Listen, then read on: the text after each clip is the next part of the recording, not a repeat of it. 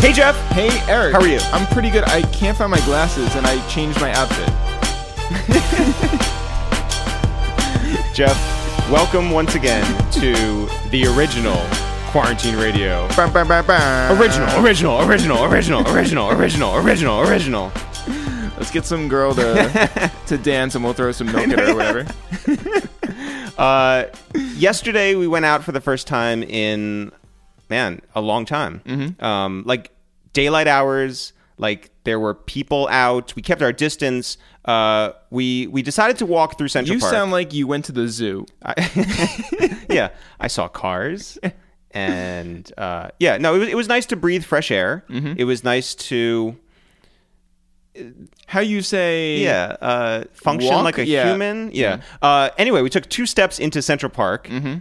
And yeah, there were there were people milling about. People were running. People were uh, you know playing with their kids. People were doing normal activities. Yeah. We were like walking onto Mars. well, we did have we know looked like we had never been like we looked like scientists.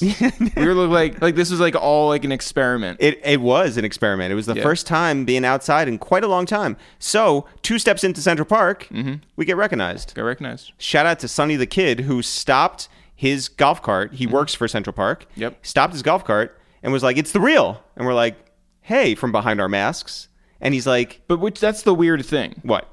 that it's hard to maintain like normal non-social distance like you want to have an actual conversation with the person Yeah, you want to dap someone up. You want to. You, it- couldn't do it. i'm a hugger Couldn't do that. i'm like a i'm a i'm a handshake into a hug couldn't do it no, outlawed. outlawed Done. would have gotten arrested Can't do. Can't do hugs. I think till 2025. I thought I saw. that is uh Can't hug till then. can't hug Sorry. yeah Um, Daps though. coming back 2023. strong yeah yeah 2023 knocking two years off then, so we made our way across the park, Mm-hmm. and you called up our friends Kat and Shinsuke, Yep. who live on the east side, and you said, "Hey, if you want a social distance hang out." we're No, over don't here." make it sound like i'm like a dork no, no, yeah. what was your What was the proper verbiage? i was like yo Excuse me, guys. will you come downstairs and stand six feet away from me I know. Well, anyway, it was nice. It was nice to see them from. We stood less than six feet away from them. Did you notice that? I tried to keep my distance, Jeff. You speak for yourself. I was all up in their business. I was. I You were was. trying to get a hug. Yeah. I was like, Not allowed. I need human contact. Um, Jeff, uh, before we get into today's podcast, Mm-hmm. I just want to tell the people out there thank you guys for tuning in. Thank you for uh, all the feedback. It's been awesome to see you guys get excited for episodes with the Lox or Griselda or uh, Black Thought or uh, Issa Rae. Keep going. Um, Name all seventy people. Seventy-seven people. No, it's oh, it's way more than that. Is it? Yeah, if we've done, let's do the math real quick. Quick maths. Yeah. If we've done 28 episodes this point, and you Oh. times that by three, Yeah. that You is- say times that like you're like in elementary school. Yeah, it's 84.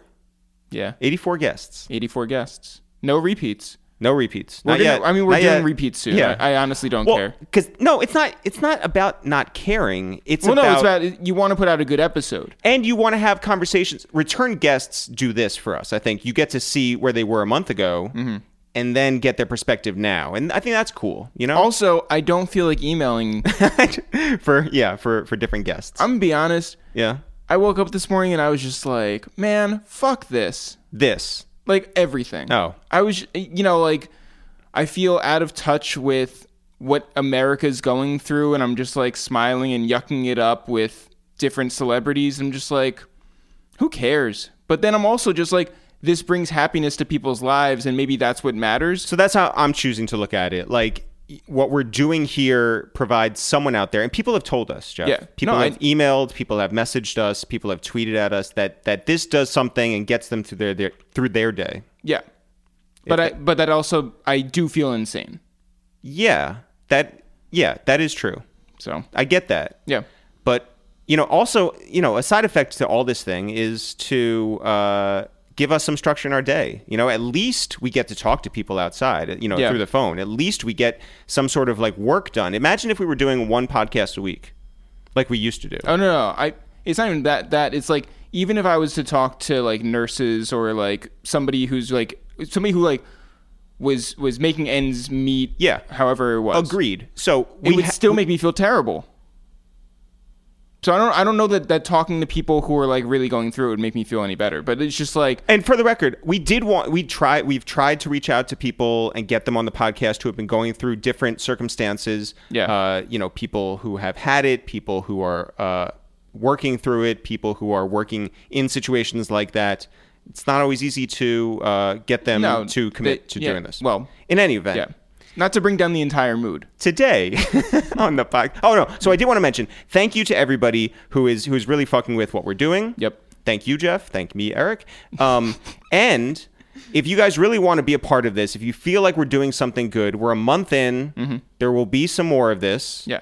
You know, we have a stay-at-home thing until at least May May fifteenth. 15th. It's going to go longer.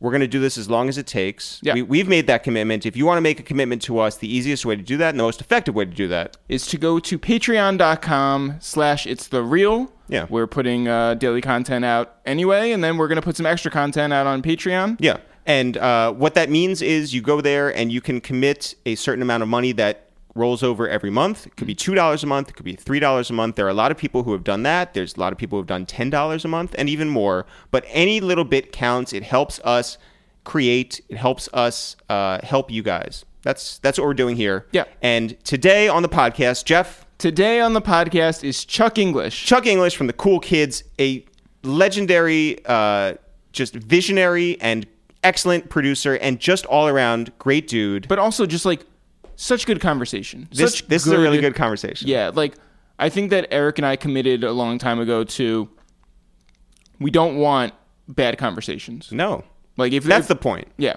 That is the point. We don't want to have repeat conversations too much. You don't want to have boring conversations.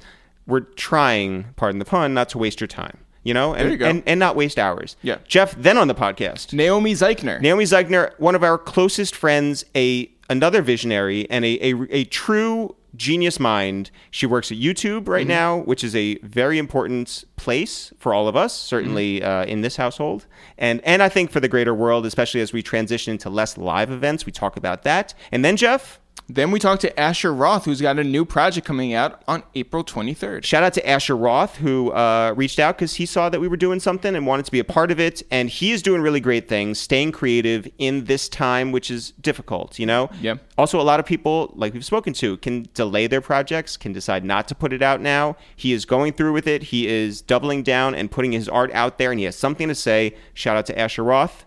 Jeff, now let's call out to Los Angeles. Yep. Our friend, Chuck, Chuck Inglish. Inglish.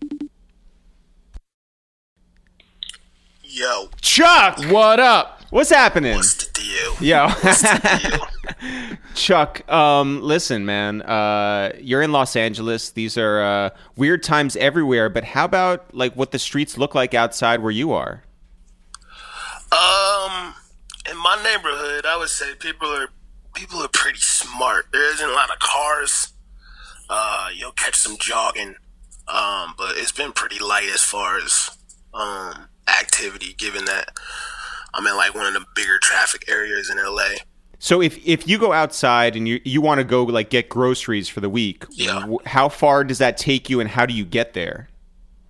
Um, luckily for me, I got a grocery store next door to my house. Oh, super dope. Yeah, it's like a a, a, a little um, local meat market grocery store like that. I've been just shopping with them. Just you know what I mean. I know they're small, uh, like Vons and Walmart and them. They don't really need my money like that. Yeah. No. And then going into going into the grocery store is fucked up right now. Like in a funny way, because I don't think they thought this shit out. They got people social distancing spaces Yup, aisle, so you can stand in the aisle to wait to pay, but the aisle is where people got to get their shit from. Yo. So it's counterproductive. It's like you moving somebody out the way just to grab some paper plates, and then you moving somebody out the way to grab some salt. And it's like you right in their face. Yeah. Yeah, I mean, like, I feel like people mean well, but a lot of this shit is stupid. Like it's not really like it's not just gonna help. by Yeah, yeah. Standing people four feet four feet apart, and then everybody just still walking up in your face. You know what I mean? yeah. yeah, all of it is bad. Everything is bad. I um, over here, Oh shit! I haven't heard nobody just admit it. Yeah, I'm no. the only one. I've been the one like fuck this, man. I'm not trying to be all positive. It's like we're on punishment. I don't never been put on punishment by my parents and was like, oh yeah, I'm gonna write a script. I'm gonna paint. I'm gonna fucking, you know what I'm saying? No, we we were do all these talking we were talking with uh with A-Trak and Dave One about the fact that like you know Dave is like I don't I don't want your you know your good energy to to you know make me feel like I can go create something necessarily right now. He's like I don't want to force that. I just Yeah. want to want to It's a very uninspiring time. It's like you don't have to be Hey, that thing. Uninspiring. I don't even like. I before shit got really cracking. I had started watching Ozark, yeah and then when I realized like, damn, we really in the house, and like I got nothing to do but watch this shit. I was like, I don't want to watch this no more. Oh You know well, what I'm saying? Like, I, I will I don't say like watching TV un- unless I, it's my choice. Like forcing myself. to Totally watch get TV that. because I got shit else to do. Is totally get that. yeah, it feels like Clockwork Orange at that point. But it is it is Yeah. an excellent season of Ozark. I will say that. Yeah. So no, yeah. I'm, I just got the two. This shit is this shit is the white wire. yeah, yeah, it's pretty Wait, wild. do you want us to spoil it for you? Nah, don't tell me. You, because this is so unpredictable that I'm like, all right, yeah, don't tell me shit. I don't want to hear nothing because every single time I watch it, I'm like, no, the fuck they didn't. It's, it's, it's just a great show. I've been watching. Um, I was just watching music YouTube documentaries, like like what? uh, uh, what's the? Uh, hold on one second. Let me look up the title yeah. because this is a really good one. I don't mind sharing. I swear to God, if you end up saying that like you're just watching this uh, music documentary called Ozark, I'm gonna be super pissed. No, it's called Big Fun in the Big Town. It's a, it's a Dutch uh, documentary about like rap in 1987. Well, that's awesome. Um, Wait, they I came to like New York. Yeah, Dutch like dude came over with a camera and like Oh, yeah. went over, went over to Russell Simmons' office like right when shit was just getting bubbling. It's a really, really, really good watch, especially if you felt like doing something creative. You could watch that, and Yeah. you'll be like, all right, I'll get back to work. How So are like all of those. how are Russell's fits in the uh, in the documentary? You said what? How are Russell's fits? Oh no, this was this was this was like year two Russell Simmons. This Yeah, was no, like that's what I'm saying. year. Yeah, Oh yeah, they Russell looked like he just rolled about the after hours. Yeah, I'm sure. like he had that look on his face for a while. Like shit, I ain't been asleep yet. um, Chuck, leading up to quarantine, uh, were you playing gigs out in town like regularly? And did you have any sense that things would just like come to a sudden stop, that they wouldn't just like trickle out? I got an interesting story because I was in um, China in December. Whoa. To DJ uh, a, a function for like Airwalk.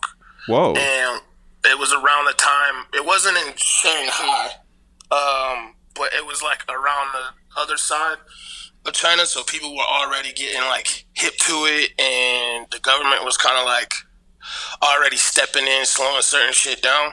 So when I got back over here, right a couple weeks before Christmas, my friends in China was like, "Hey man, shit got fucking real over here." So I was already kind of hip to the fact. Holy like, shit. Oh, oh, okay. So if they're about to start tripping, it's only a matter of time before we get to tripping. So I was just reading up on it. I got WeChat. My aunt lived in China for the past like 11 years. My Wow. grew up there. So I got like that app that they converse through, and everything like shit up until Christmas Day was like, hey, we we're in the house, we can't leave the house. I was like, what the fuck? And uh, lo and behold, you know, it came here. And I was just more ready than the rest of the people I was telling. They were like, "This isn't real." And then the day that, two days before uh, the NBA shut down, I was just telling everybody, "Like, man, you better go to the grocery store. You yeah. better go to the grocery store." So, like, the last real day in LA was after the I ran the LA marathon, and like literally two days later, like, couldn't go back outside no more. Wait, you? I, okay, I have, a, I have a million questions, but you ran the LA Marathon. Yeah, Oh my god. How, Wait, how have you, was that? Have you run marathons before? nah, that was my first one. okay, so you you trained for like whatever six months beforehand and like worked your I'm way not up. even gonna lie. I'm not even gonna lie to you. Uh, You trained for a day before? no, I uh I trained about like mentally I was already ready. Um and I in my head I didn't want to go too far training, so like I didn't want to like train really hard, get to mile 18 and be like, "Bro, this shit sucks. I'll never do this." No, of course, yeah. So I was just like, I have no clue what this territory looks like. let me like do this shit for real. So when I get to mile 18, I don't got no choice but to keep going. Wow. And for real, that shit. I mean, there's a physical aspect to a marathon, but that shit is literally 77 to 78 percent mental. Unless you're trying to like break a time. Were you were you running at the same pace as anybody else you knew, or were you just like in there solo? Uh, I had a lot of people, but marathons is like you could do it with people, but that shit is still on your own, man. Like Yeah. you try to keep up with people, you try to like, you know what I'm saying? You could burn out. So like anybody that's ran a marathon, marathon knows you get to like, you get to like mile 18, you're like, damn, I did 18 miles, but you still got eight more to go. Well, how'd that shit feel when you when you passed the the the, the finish line? It was like it was better than. It was better than like shit I used to do in sports, like when I was in high school. And Man. I had I basically I, I had control of my own destiny there, and my goal was to just I wanted to run across the finish line. I didn't want to walk. I didn't want to like be hurt. So shit, my picture when I took it, when I took it, when I crossed, I was still jogging. I was like, other than being sore from never ever walking twenty or running twenty miles or twenty six miles before, Yep. it was it was one of those things like an hour beforehand. That shit was terrible. Once I was done, I was like, I'm gonna do it again. Wow. Wow. It's like one of those things. But then, like, to go from there to now being inside all the time must be like the Mind most. fuck. Yeah. Mind fuck. Mind fuck. To do like the most motivating thing of all time. And I was like, I was super like, oh, I, I had made a schedule for myself and shit. Like I was getting in order. I'm not like a scheduled person. I kind of just roll with Yeah. what comes. But like Yeah. I was about to write out breakfast, run during the day, like you know, itemize my my day type shit. Because I was like, shit, I ran a marathon. What else can I do? And then literally three days later, they're like, you can't do shit. so you Man. figure it out. You ran a marathon one day, and then the next day you can't do shit for the next month. Chuck, what do you hear back from the Midwest? Because uh, you know Detroit and Chicago had become hotspots, and certainly uh, a lot of people were were suffering through this. Uh, what do you hear from from back home? Uh, it's terrible in Detroit. Uh, I know uh, a family member of mine actually passed away from it. I'm sorry to hear that. Days ago. Damn. Um, you know, like I got a situation where my parents have some pre-existing conditions that kind of like leave them uh, vulnerable for Yeah, it. yeah, Uh, you know what I'm saying? And and I don't know. It's just one of those things you could be fearful about, but you just kind of got to let the chips fall where they lay and hope that the people that you care about just know how to stay out the way. yeah. Um, but yeah, between New York and Detroit, it just seems like they hit them the worst. I haven't really heard too much of uh, the California issues. Yeah. um, like that. Well, California, LA hospitals aren't overwhelmed and stuff. So yeah, Yeah, everybody's saying that, that the West Coast has like handled it very, very well, and that like there's lessons to be learned from. Um, Newsom and Yeah. yeah, Hey, if I could say one thing, yeah, like that, that, like I lived in California because I always wanted to be in the sun and close to the beach and growing up being like a lowrider fan and all that shit. But like as it sunk in, it's just like this state is expensive as fuck. But like when it comes down to it, like people kind of get in line, and the uh, the powers that be are like rational. You know what I'm saying? Like Yeah. they're not based in some kind of crazy fundamentalist shit where you know they're trying to send everybody to church on Sunday during Easter Sunday. yeah, Yeah. Because if anything, if anybody can see anything about like the life that we're headed towards, is that preacher that was like, "No, God's gonna protect me," And then he preached got that it, day and yeah. then died the next day. Crazy. you gotta have a better talk with God. Man, 'cause I don't think he. well, maybe I don't he's think about to have that talk with God. I don't think y'all was on the same page, bro. He's about to talk to St. Peter at the gate and be like, "Hey, you know, I know somebody over there, Yeah, man. front of the line." yeah. Um. So wait. So, um, how are you like still being able to structure your day the way that you wanted to? Like, are you are you like still waking up with like a purpose, or is it just like I wake up and I just am figuring, Figuring it it out. out? For the first, for the first uh two to three weeks, I was fighting air. I ain't gonna lie. Uh, I was just swinging on the air like Yeah. straight from Boyz n the Hood. But Yeah. Now, um, well, see what I did. What I did fucked up was I watched all my shows and then I made like almost eleven beats a day, and then I got to a point where I was like, I don't even want to hear it. So I gave I didn't have you know my activity that I usually do anymore. So I started cooking all my food. Yeah, And yeah. I was like, "Oh, I'm over that too. So besides like running and like just you know taking some sort of uh, mental note that this isn't regular and I'm not tripping. And just fuck it. If I just want to sit and watch TikTok for like two hours, I'm gonna do that. Have you Because- have you learned to do the Toosie Slide? Nah, I I can't believe that shit. Actually, and, and the worst part about it is the song is i- i- insanely catchy. Oh, super It's so catchy. catchy. Yeah, super catchy. Wait. I feel like I feel like that was a scientific experiment. Bro. yeah. Well, it was created in a lab. So wait, so which is which is more contagious, the coronavirus or Drake's song? Ouch. Yeah. They kind of go hand in hand. Yeah. Yeah. Um, Now, you know the crazy thing about having like a popular song during this time is that once we get out of this shit, people not going to associate it with a good time, so it ain't going to really rock like that. that is Like, weird. I already know that if I step out the house and I hear the Savage Challenge, I'm about to just leave. not because not because I don't like that song, Yeah. but because now I've been MK ultra by that song, and every time I hear it, I'm like, man, shit sucks. Yeah. Yeah, but you also need to get off of TikTok. That's the real lesson No, to it's come from not this. just it's not just on TikTok. You can't do shit without seeing somebody do a Savage Challenge. It was on Twitter, it was on Instagram. I was reading some sort of like music news, and it was talking about how somebody else did the Savage Challenge again. It's just, bro, Yo, you who's can't the this. Jeff? Who's the girl that we were talking to uh, Jake one about? And his daughter is like in love with this Uh, girl. Jojo Siwa. Do you know JoJo Siwa? Uh, yes, I do. Man, apparently That shit is crazy, man. Yeah. she's she's a big deal. Yeah, she was just made fun of on SNL. yeah. Look, you can't predict what these kids are gonna like. That's the that's the that's the ill shit about it. Like, you know, you could try to groom a new star, but like that shit ain't gonna work because you'll look at somebody on YouTube and be like, "Why are they so big?" Oh, they're just unwrapping toys. That's fucking crazy.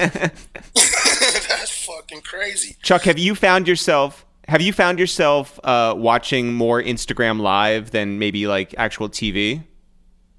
I have. Uh, I tapped into a couple Instagram lives. Uh, I think after uh, the RZA and Primo, I was like, "Oh yeah, this is over with," because that was like the best one I ever seen. Yeah. it ain't gonna get no better than that. Like, I did kind of the, I did see this last night. community. yeah, go ahead. The invisible community that you could feel watching that shit, like that shit was dope. Yeah. Um, Last night?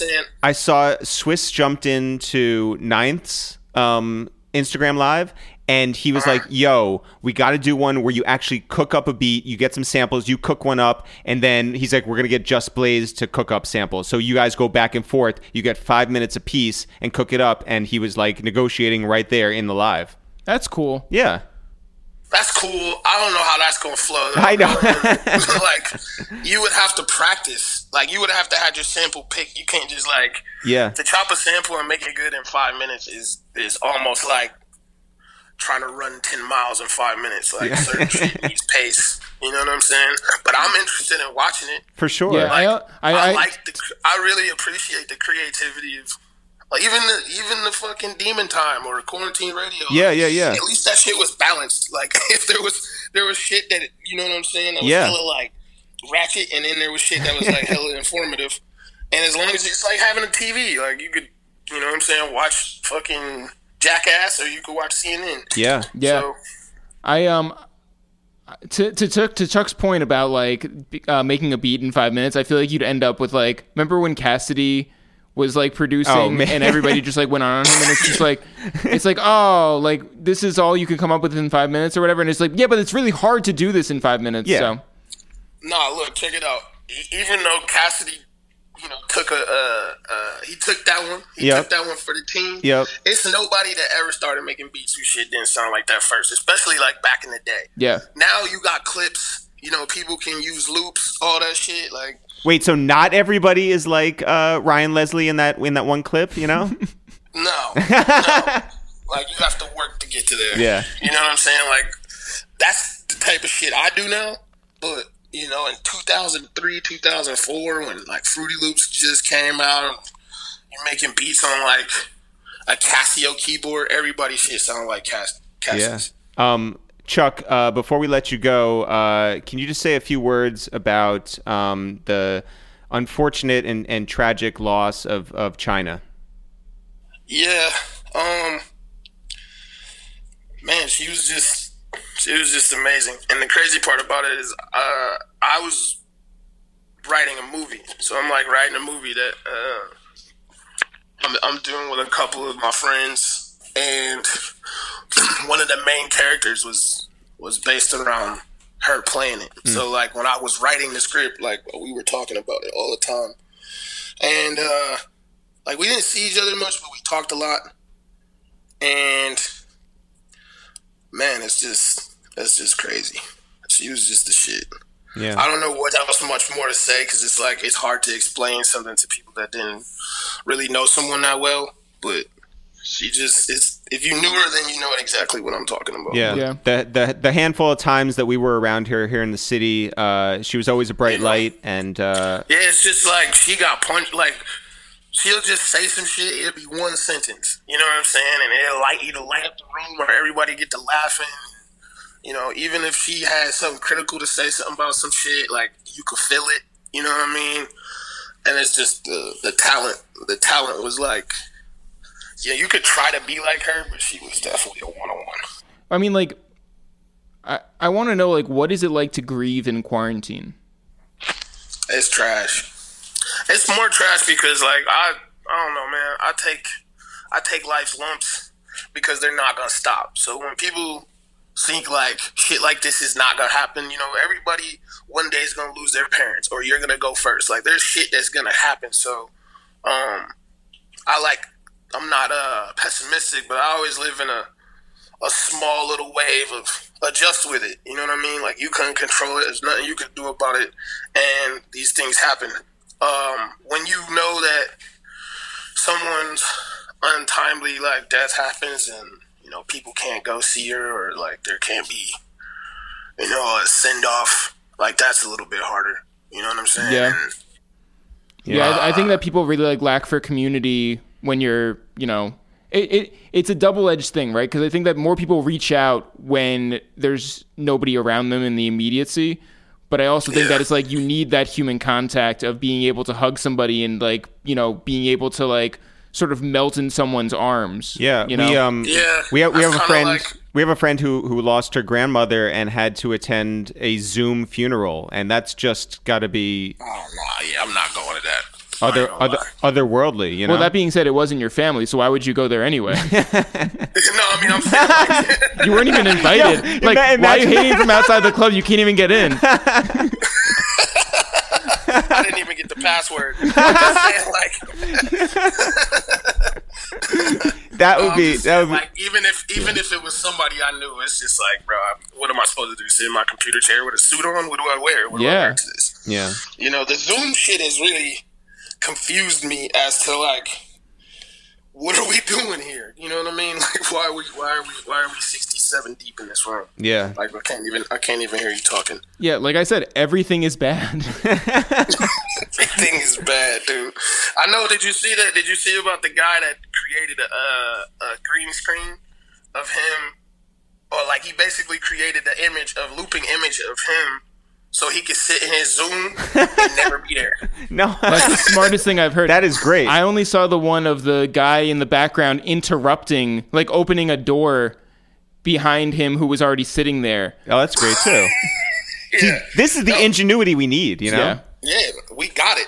We got it. If we were finding the right scientists, we can come out this bitch swinging, man. I ain't gonna lie. Yo. like, Listen. gotta let the smart people go first. Yeah.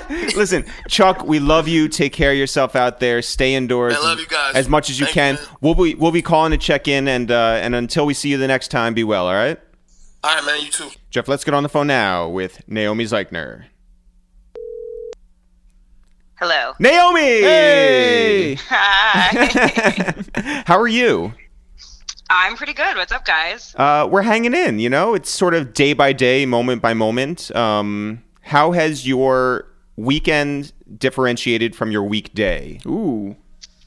You know, this weekend, I actually feel like there was some significant delineation in that I walked to Bed-Stuy, which is two miles from my house, Nice. um, to go check in on my boyfriend's roommate who's now there alone, nice. um, and walked back. So it was like, took a whole trip. yeah. Yeah, I mean, like, were you able to interact with the with your uh, who is it? Sorry, your boyfriend's roommate. Yeah. Yeah.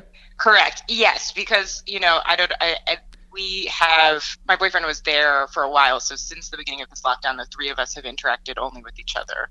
Um, so yes, they are in the fam. Okay, cool. I because like in my head I was like not not uh not a dog. I was like just Right. yeah They've left the dog behind. Yeah. And Naomi went two miles to feed the dog. this is going to be like, you know, when you tell your children one day, Naomi, you're going to be like, I used to walk two miles to go feed. bedside, Yeah. this motherfucker. Exactly. um, Naomi, how is your day structured during the week? Like, do you have a schedule that has kept things quote unquote normal? So I, it's it's kind of interesting, right? Like I, I'm still working. Um, I'm very grateful to still have a job that is actually, if anything, m- maybe even more busy right now than usual. Yeah. Um, but you know, and also, so I work at YouTube and Google, and we, I work already across many offices. Like our team is an international team, and people are utilizing, or we sort of we, it's it's been a part of my life in the three years that I've been in this job to use video conferencing every day. So it's really it wasn't atypical before this that I would be on six to ten video calls a day, let's say. So that's that's pretty much what I'm doing. I think my my calls usually start in like the 10 o'clock hour and wrap up before six. Um, Are you able to separate yourself for like a real lunch break? so I just ate a sweet potato in the like, and I just squeezed in a call in the two minutes before we uh, we spoke. Uh, very efficient, quick two minute call. And so, yes and no. I mean, I think, frankly, it's always been difficult for me to pause for meals during the day. I think it's just difficult for me to have a like a consistent routine and structure in general. Um, and you know, if there's like work to be done, I always just want to do it right that second, or Yeah. maybe then I forget it. So, um, I mean, but I mean, we're eating good, you know, and And you're able to turn your brain off at the end of the day as well? No. I mean, I don't know when I've ever been able to do that. I think something that I'm having a hard time with is, you know, at a platform like YouTube, obviously, I think we're working really hard and in some cases trying to fast track things that might otherwise take um, longer, right, to really respond and, and make things cool for artists and our partners right now, right? And by cool, I mean like help them.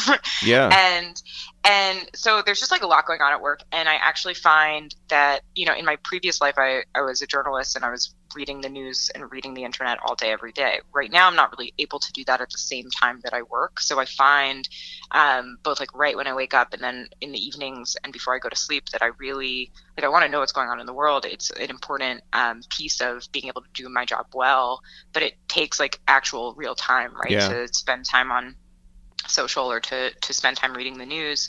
Um, so I find that like I'm feeling like starved for those things. Like I I need like almost like two hours at night to read news and but i just don't actually have that time Yeah. and Yeah. you know and it's also really important to spend two hours at night like being present with my partner and enjoying our lives because it's always important but i think it's especially important right now so Yeah. that's it's definitely a struggle for me when i when i used like when i used to work from home and was living alone i like would often sort of like close laptop put on podcast or something and kind of like specifically really like listen to somebody else speak for a while Mm. um, it's a little harder to do that with somebody else in the house Yeah. Um, you know, everybody's talking about how podcast listening is down, uh, music listening is down. Are YouTube's numbers also down, or is it just like going up because everybody is just watching like short form content? So my understanding, right, is that with music specifically, passive consumption is down, right? So every playlist on in the background of a restaurant or the radio in people's cars, um, you know, podcasts people listen to on their commutes and stuff, gym playlists, like all of that is down, but that active consumption, kind of people searching for things, is actually up, right? Which is in general, I think, less of a common behavior than people think, right? So much of music listening is happening kind of um, passively. So that's interesting. And then I think on YouTube, we've seen like a real spike in um, a bunch of different specific content verticals, right? Like meditation, yoga, cooking. Mm praying. Um, I think people are using like need YouTube now in in sort of not not necessarily new ways, but just have a, a more acute need for specific types of content than ever. Um, and we're seeing a lot of that. And of course, right on the music side, like live performance and people sort of finding new ways to share, whether that's like archival concert footage, right? Like bands like Metallica and Radiohead have been like unleashing uh, a ton of yeah. archival content, like and and that people are going crazy, right? Artists in Brazil are seeing three million concurrents on live streams for performances. Wow. Um, but also like tiny baby artists you've never heard of are uploading really amazing, arresting stuff like from their their bedrooms or figuring out how to make music videos over you know hangouts or whatever. Like I think we're seeing a lot of really interesting content.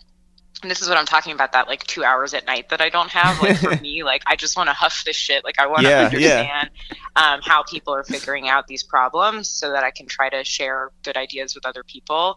Um, but it takes time, so it's hard to take it all in. Yeah, we um we have uh, dedicated uh, a half an hour every day to doing yoga with Adriene, who is huge on uh, on Oh, on, yeah? on YouTube. Yeah, and, it, and Let's it's go with Adriene. it's been fantastic. And shout out to Adriene and everybody who the I hope she millions sponsors us. and millions and millions of people who are doing it as well. Yeah. Um, Naomi, we've known you uh, for a long time, and, and a lot of our favorite interactions have been in the live music space. You know, we've been to festivals together, we've been to concerts together. Knowing now that a lot of venues are afraid uh, to, you know, take on liability for what maybe a year and a half moving forward now, and certainly festivals are not going to happen, and live performances are, like you said, changing to more of the digital space.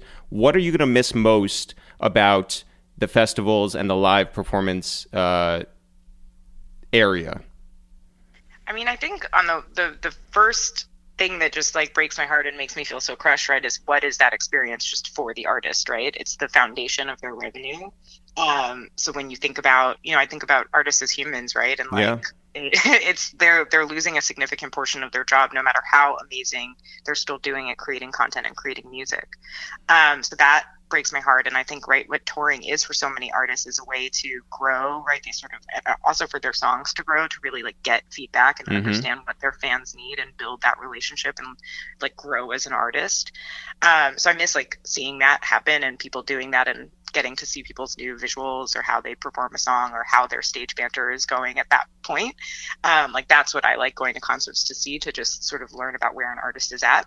Um, but I think also right, like like you're saying, I I you know the way I one of the ways I got to know you guys was bumping into you at various things in New York and whether that was like a listening session or a live show or whatever. And I think the music industry is so based on relationships and networking, and that's how you meet new people.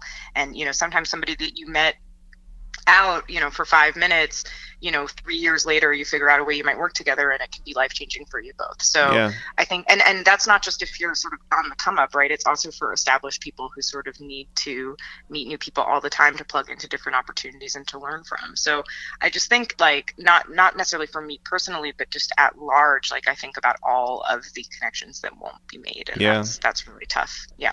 Um, you know, we're doing this episode with both uh, Chuck Inglish and Asher Roth as well as you, and so we were wondering if there's any stories you have about the cool kids and uh, or about Asher. You know, you were a music journalist, like you said, you were the editor of uh, Fader for a very long time. So I, I wonder if you have any stories about them. Oh my God! Well, first of all, it's just an honor to be featured next to Asher. Roth. um, no, so I actually I, I don't think I've ever met Asher, but I was in college when I Love College was out. um, so I feel like we're like a part of the same um, sort of like rock layer of the internet. And you know i just i'm thinking a lot about college right now because i'm thinking a lot about the last recession. And like I, I feel like the last time i felt like this in my life and that my friends felt like this in our lives was when we were about to graduate in 2008 and it was just super unclear like if jobs would ever be available if we would ever be able to have homes or families. And you know, I'm feeling that. I think a lot of people are feeling that way right now. It's like a really like existential crisis moment. Um, so shout out to Asher Roth for being there then and now. And uh, for for the cool kids, I mean, the cool kids were a cornerstone classic. If any, you know, Fader was connected to um, the marketing agency side of Fader was called Cornerstone, and they worked with the cool kids. But one time when I worked at BuzzFeed in 2014, I did. I was when I was at BuzzFeed, I was like, okay, they want me to do lists. I want to interview rappers. Let's do lists, but they're just like the the content of them is just told by by artists. So I did a list with Sir Michael Rocks about um, exotic animals that he liked. Um, so shout out to him for that. And actually, you're watching Tiger King. Yeah. I was thinking about him. I was like, man, like exotic animals really like they, you know, they they get people. Um, and when when you get into it, you get into it. So Wait, not to spoil the list, but what was number one?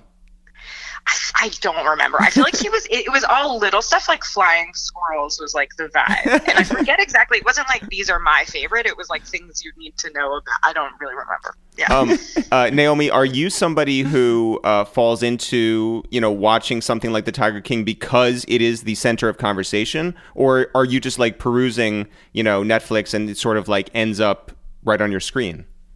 You know i want to i want to enjoy myself and like have time where i'm not thinking really actively just like everybody else. But i actually find so that's what i'm trying to do when i'm watching stuff but I, i've found that like like even tiger king i actually like couldn't i didn't finish it. Like I, i've been having a hard time um enjoying binging shows right now. Mm. and for whatever reason it's weird right? Because we all have like i guess more time than usual but it just feels like actually like there's so many new things to worry about and like getting food into my house is a much more laborious and like taking up more space than it ever has. And Yeah.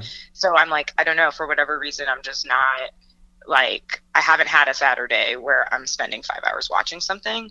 Um but i have been with the the show that's really been like what i've been watching the most is old episodes of top chef. Oh, um, which is weird. And I mean, I've always liked that show. And actually, I was on a Zoom birthday where somebody else said that they were watching Top Chef, and I was like, bet.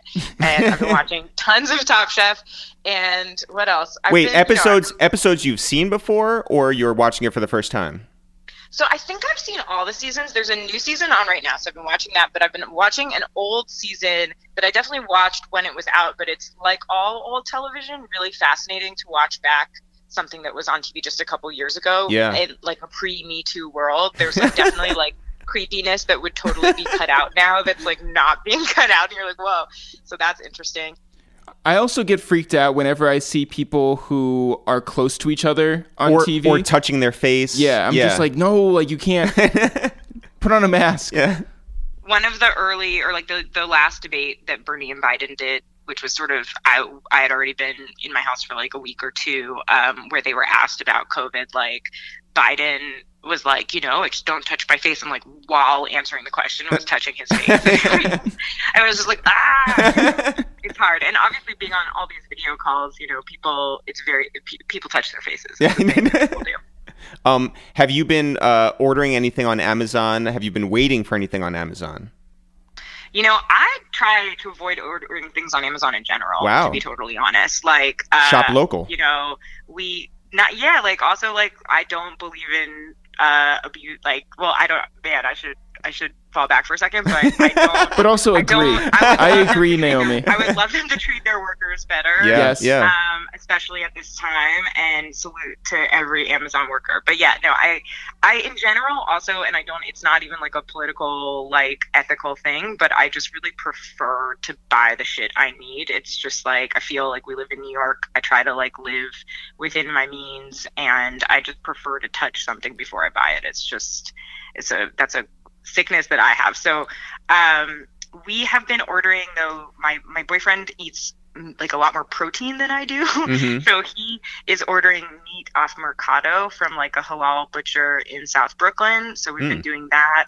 I think now's a good time to team up with people on buying anything, right? And trying to kind of like just minimize how many people need to move around for any reason. Um, you've also, yeah, you've also become an aunt recently, and uh, you have not been able to, uh, Visit said child. yeah, see. Correct. Yeah. So That's my gotta be dad, weird.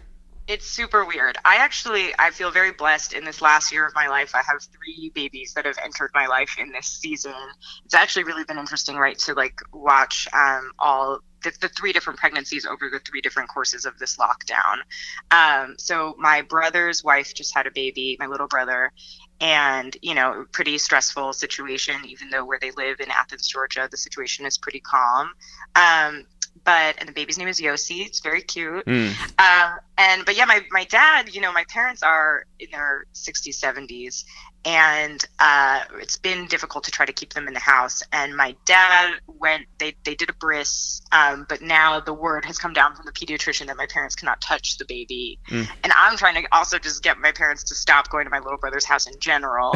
um, but you know, so my dad is upset. It, it minimizes the simcha of the the beauty of the baby being born that I can't interact with it. And I had to sort of gently remind him, like, Abba, like I feel you, but also like remember that like it's completely TBD if I'll meet this baby in its first year of life. Like, just you know, like That's crazy to to, remember, say. Remember that, yeah, it is, it is. But you know, like That's the world we live in, yeah. thing. Yeah. It's the world we live in, and like like I said, I've been for the last three years getting to know people over video conference. Like some of the projects that I work on at YouTube, I work with people in in Japan and in India, right? And like these are people who I've had the pleasure to meet in person, but who really we formed our entire relationships online. So not to say that like it's fine and that's the best way to do it but i just it's i feel lucky to have a precedent for knowing that there is a way to kind of like collaborate and um like create affinities for people and get to know each other even when you're not um there Yeah. so what uh yeah what gives you hope when you wake up each morning? oh man yeah, what a like, I mean, what a light Like question said, from this is- Eric. This is a confusing time, right? I I'll, I'll say this: at the beginning of this year, um, I was lucky enough to take a, a, a bit of time off work and felt like you know I had some space to really think about where I wanted this year to go. And you know, I, I've mentioned a couple times my partner Sam, who you know I feel like we we haven't lived together, and we made a plan to live together and made a plan to buy an apartment in New York. And you know, like I said, I graduated college in 2009 at the peak of the recession. I've been working my ass off since I was in high school to make money and be financially secure. And so I was like really excited to, um, you know, kind of just like begin, like take all that time and all that work and begin this new chapter where we would live together and we could have our own home in New York City. So I actually, like, I started, I, you know, I've been, I've been in the process of buying an apartment this year. Um, and obviously that process is, is like a whole different um, ride Yeah. now. Yeah. But we are moving in June Oh my god. um, is the plan. So so yeah, and and and I, I I mean I don't know if that gives me hope every morning. I think when I wake up and think about this move, it gives me a lot of anxiety. But I still feel, you know, like it, I've had a lot of conversations with my real estate broker in this last month, and you know, she sort of said to me like. Is the plan to live in New York, or is the plan to like completely uproot your life? Like you still work at your job, like what you know, like this this crisis for some people is a valid reason to completely change the course of your life but like where are you at? And like the truth is right i'm super lucky that the course of my life and my intention in this time is to to continue to be a citizen of new york. Like i love this place so much and knowing that there's like another side of this where we get to like redo the floors in the apartment we own and and knowing that you know i'm going to be a citizen of of brooklyn for more time and that i have the opportunity to get to know new neighbors like i know it sounds like i'm being fully out of pocket right now but like it it makes me feel good and it, that that's what i've been working for you know? Um that's that's what that that that's the intention you know, Yeah. justin bieber. So um so yeah like That's- that's that's beautiful. that's where I'm- Yeah. I'm, headed you know that's what that's what i'm pushing towards right now Naomi, we love you. Take care of yourself. Take care of Sam and uh And Sam's roommate. and Sam's roommate. yeah shout out to to angela um, Um, Naomi, take care of yourself. Stay healthy. Stay inside as much as you can, and uh, we'll be checking in. All right. love you guys All bye right. Bye. Jeff, let's get on the phone now with Asher Roth. Hello, Asher, What up? gentlemen. What's happening? How goes it? Uh, you know what? All things considered, I think we're doing pretty okay. We're we're staying inside, we're staying busy, and we're staying sane. You know, You got each other. we do. Yeah. And I mean, I- are- yeah. who's, who's in your house? Uh, well, my lady's here now. Shout out to Fun. her. Yeah. Yeah, she, Megan's here. Uh, and you know, I kind of live in not not so much a commune, but like the place that I live in has three apartments. So, uh, and it's like an old building, so we pretty much all live together. So, there's trust though. There's trust, so I can't be mad. Are you doing a lot of cooking these days? Uh, I am. I'm doing actually more dishes. Okay. I'm more on the dishes side. You're a team player. I get it. Yeah. Yeah. yeah, You know, it's that's just kind of how it goes. So I do the dishes, but Megan's been holding it down. A lot of nachos. Mm. Um, a lot of like chicken wings. The good news is I live down the street from a grocery store, That is so really good news. very convenient for us. But yeah, for the most part, Megan's been doing the cooking, holding it down. I'll I'll kind of tap in on like uh, for breakfast. You know, I'm kind of a breakfast guy. Sure. But when things get real, like when we start talking about like um, An actual those, meal. uh, yeah. yeah, yeah.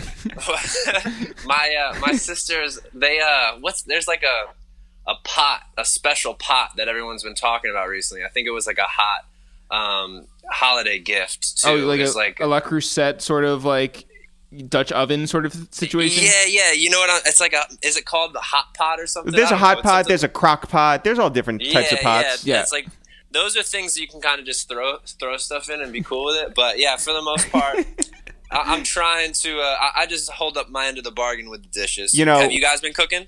We Uh, have, yeah. yes, three meals a day for as long as this has been in effect. But yeah, we are, uh, you know, we're lucky over here to have um, a 24 hour grocery store just, you know, a couple blocks away. So for us to be shopping at midnight, that is really like a luxury um, that we have and not run into people, you know what I'm saying? So, uh, Yeah. so yeah, we stock up, we, we come back at, you know, 1230 in the morning and, and then we have enough groceries for the next week. So we're, uh, we're working, you know? Yeah. That's how that's how it goes. Quick shout out to Cousins Grocery Store right here in Philadelphia, holding it down, helping me out, and a lot of people in North Philadelphia. Yo, so that's- shout that- out to Cousins. That's real because I think that another thing that's come out of this whole thing is the appreciation for those people who are working as cashiers or loading in, you know, and stocking shelves and actually like doing the work that maybe four months ago people would have just sort of like, you Forgotten. know, forgotten. Yeah. Yeah. Absolutely, yeah, and you know that obviously we're seeing things like uh, social distancing and lines and stuff, and it was funny because like uh, you know uh, a lot of the thing about entering social programs into the United States was like, well, you're gonna have to wait in lines. You know, it was like, Yeah. well, uh, here, here we are anyway. Yeah. Asher, you're talking about like nachos and you're talking about wings. How much weight have you gained in quarantine? You know, not as much. I'm I've been doing the jump rope side of things. Oh, Oh, the dope. jump rope And, uh, challenge. Yeah, is there is there a jump rope challenge? I don't know. I feel like you just started it off. yeah. oh, we can we can start it off. It's funny though because like uh, uh, some people really take it seriously. I'm just my I set my timers for like eight minutes. it's like Hey, man. uh, whatever whatever keeps the weight eight off and keeps you busy and keeps you like, you know, staying focused, then that's that's all fine. Helps and you know for the most part i have decently healthy routines in the morning from the from the jump so and uh, i'm just a lean guy in general so Yeah. well, I, I only get, get that little pouch, that little kangaroo pouch around the belly, and it's just like, okay, this is when I need to start kind of moving my body. But yeah, I mean, like, I definitely need to take it a little bit more seriously. Not in regards to being like disrespectful or anything, but like uh, it, the good news is being kind of in the music world and uh, not really on tour or anything. It's like it hasn't completely affected my life. So, uh, you know, for the most part, I was only doing dishes and making rap songs before this started anyway. Well, okay. So on that, you do have a new project that comes out on the 23rd, but that means I believe that this has been in the works for a while. How did you how did you sort of envision this in a perfect world dropping and how did it change since everyone has been sort of forced to stay local? So, in a perfect world, there was going to be this pandemic that hits America and shuts shuts down major labels. Uh, but no, yeah, I, I moved back to Philly in uh, 2016. I'm not sure if the last time we, we spoke, I know it was in Los Angeles, Yeah. but I wasn't. I'm not sure if I was in Philly yet. Yeah. So I, I think I maybe. I think maybe. Yeah. Yeah, I think I was kind of traveling. So moved back to Philly, and you know, uh, it's been always kind of a goal of mine to make a record in Philadelphia. And you know, I know some a lot of your listeners are familiar with the story, but you know, I essentially started in Atlanta when it came down to it. So I did Atlanta, New York, and LA, and so when I moved back to Philly, the main goal was to record here. And, you know, having the experience that I had and some of the friends that I had, I was like, oh, I'm going to hit the ground running. Like, we can get right to it. But it really took a while. And then I ended up just through a couple friends, my buddy CJ. Uh, I found a buddy, Rob Deckhart, who I ended up, uh, he was a couple grades below me. But went to high school with him and everything, and he's just he's a real whiz, and just uh, him and I are influenced by the same things, and and he even kind of brought some stuff like we were listening to a bunch of like Roger Miller and some more uh, uh, Americana country stuff, very Yeah. some of the folk stuff, uh, and that had a lot of uh, not hard influence, but just as far as songwriting is concerned, and just those sessions of being able to hang with him, talk music, kick around some of the stuff, bring up like you know Common's like Water for Chocolate album, Yeah. and talk about how big that was for us, and and he and I just worked together specifically on this record, so it's uh, completely produced by him. Um, which is very nice from a cohesion standpoint Yeah. and uh, yeah, dude, it's just like uh, it's it's something I'm pretty excited about. But again, those sessions were so you know they're in basically the forests of Fairless Hills, and maybe sometimes people would would bop in on us, but for the most part, it was just uh, him and myself. So again, not much has totally changed. I think that um, a, a ton of our audience uh, grew up in the blog era, um, and and and on this episode, by the way, uh, in addition to you, is uh, Chuck Inglish of the Cool Kids, and I think that people, uh, you know, hold that that era and that time very close to their heart, whether they were making the music, whether they were hosting the websites, or if they were in the comment section. What did the blogs and that blog era mean to you? Wow, what did the blog era mean to me? Uh, so for me, it's like what's strange about it, and even getting to where I am now is like we didn't even realize what was going on then. It was just happening, right? And so a lot of people kind of talk about, you know, what would you have done differently? And even to certain respects, I'll watch old shows and I'm just like up there screaming with like, you know, just like terrible performances. And there's a beauty in that because we didn't even know. And I think now that we've gotten so far down the the path of the internet, uh, and this isn't always the case, but for someone like myself, I might be more reluctant to share some things. Whereas the, during the blog era, you know, putting out music that when you re-listen to it, it's like terribly mixed. And but there was such a, a, a great time about that. We were just kind of uh, just sharing, just Yeah. sharing stuff, and it just happened to be getting picked up on blogs. And there were people, uh, early uh, early adopters such as yourself, and you know some of the 2DopeBoyz, and Yeah. guys that are s- still around. I mean, again, I think they didn't even really know what they were doing or the influence that they really had. And, and I think sometimes when you get privy to actually what's happening, it might impact your behavior. So, so for me, I'm just trying to get back to that kind of blog era mentality of just like, for, let's just do it. Let's just kind of go for it. And, you know, Chuck's kind of the same way where, uh, and, and maybe this, this quarantine's getting people back to it of just kind of creating and not, not overthinking. Um, and obviously there's a there's a fine line between kind of over oversharing Yeah. um, but yeah man it's just that was such a cool time like this pioneering uh, time and i think that we're entering into a new one where hopefully there's some really cool innovation happening like i'm really looking at ways to given the fact that i'm not being shut down and i don't have to ask for a bunch of from, permission from major labels or things i can kind of move forward uh, on April 23rd with a record. I think that's Uh, the best. Absolutely, but then what? You know, we typically promote it via tour, and so Yeah. now I've got to explore a nice little digital tour, and we've really been having some fun and really interesting conversations uh, recently on on how to make that a reality. So. Uh, I hope, just like the blog era, some real innovation and some cool stuff comes out uh, of this this this time. Yeah, I think the most like innovative stuff comes when your back is against the wall and like you have no like actual money coming in. There's just like all you have is your imagination. And so I think that it's going to be interesting to see like how when you take away the idea of hanging out with people or you take away the idea of being able to go outside, Yeah. like very basic Right. things, it's just like okay, well, how do you work around that? Like, you know, Right. and you end up with sort of like one of those um like uh, uh, not Top Chef or maybe like Project Runway sort of challenges where it's like, hey, you have to make a, a dress out of aluminum foil and like a stapler, Yeah. and like you know a horse's head, and it's like, all right, you know, and it, and it gets done. And Yeah. it happens. Yeah. So, um, it's, it's, it's I'm looking forward to it. Yeah, Asher. Uh, I you know it's funny. Just yesterday, I saw that Don Cannon uh, put up, uh, uh, uh, or he got tagged in a throwback, and he shouted you out from your guys' days back back in Atlanta. Um, you're a Philly guy. You've spent time in the West Coast, but what did Atlanta really mean to you? Well, I think Atlanta really showed me the game and like how it works and, and how to work.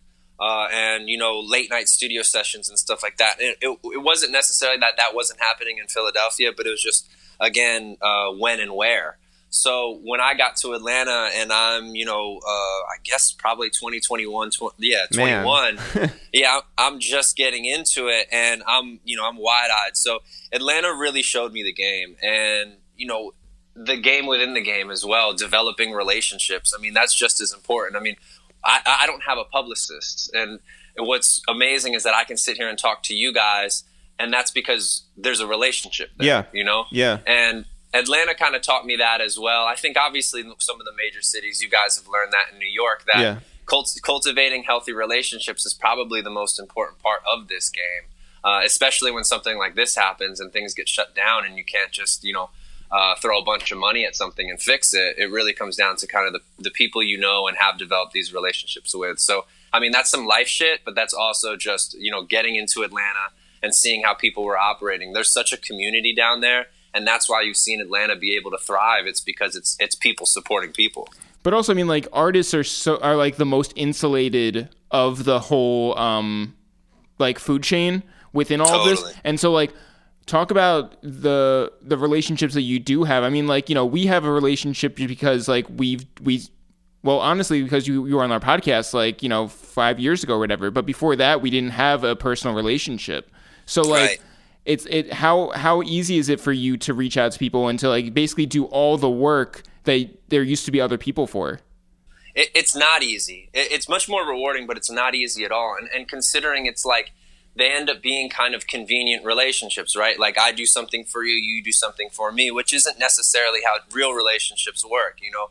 Uh, so like, uh, let me let me try to r- go back on the on the question. It's like, what's been what's been hard for me is is like kind of breaking those two things apart and being like this this is work and just kind of having you know that transactional relationship and for the most part i shy away from those things and mm-hmm. i'm not very very good at them so yeah it's it's been really hard for me and what's what's amazing is if you look at the features on my my record it's like Yachty who shouted me out like three or four times on record, so I had to hit him up. I was like, "Yo, dude, like, this is amazing. Like once I heard uh, cat piss, I was like, oh, bro, like this is amazing. like what's up? Yeah. It's Buddy, who I've worked with a million times. Love him. Yeah. Uh, in, in LA. Yeah. It's Joyce Wrice, who uh, uh, who's super homie from LA. It's Lojii, who's the super homie from Philadelphia. Yeah. And then you've got Gabby Duran, who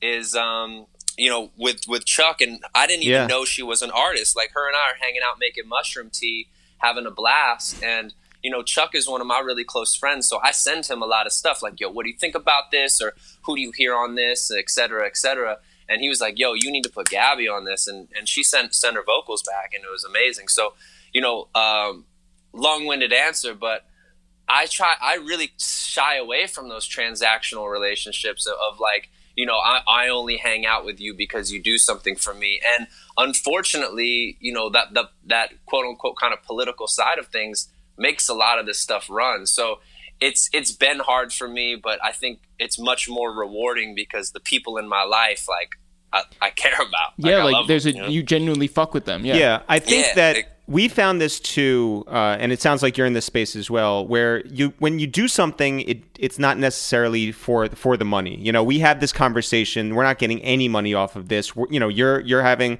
you know uh, your your album's going to come out that will make money, but you're not doing it just for the money. It's out of the love. It's because you care about it because you want to put your voice out there. Same thing with what we do over here.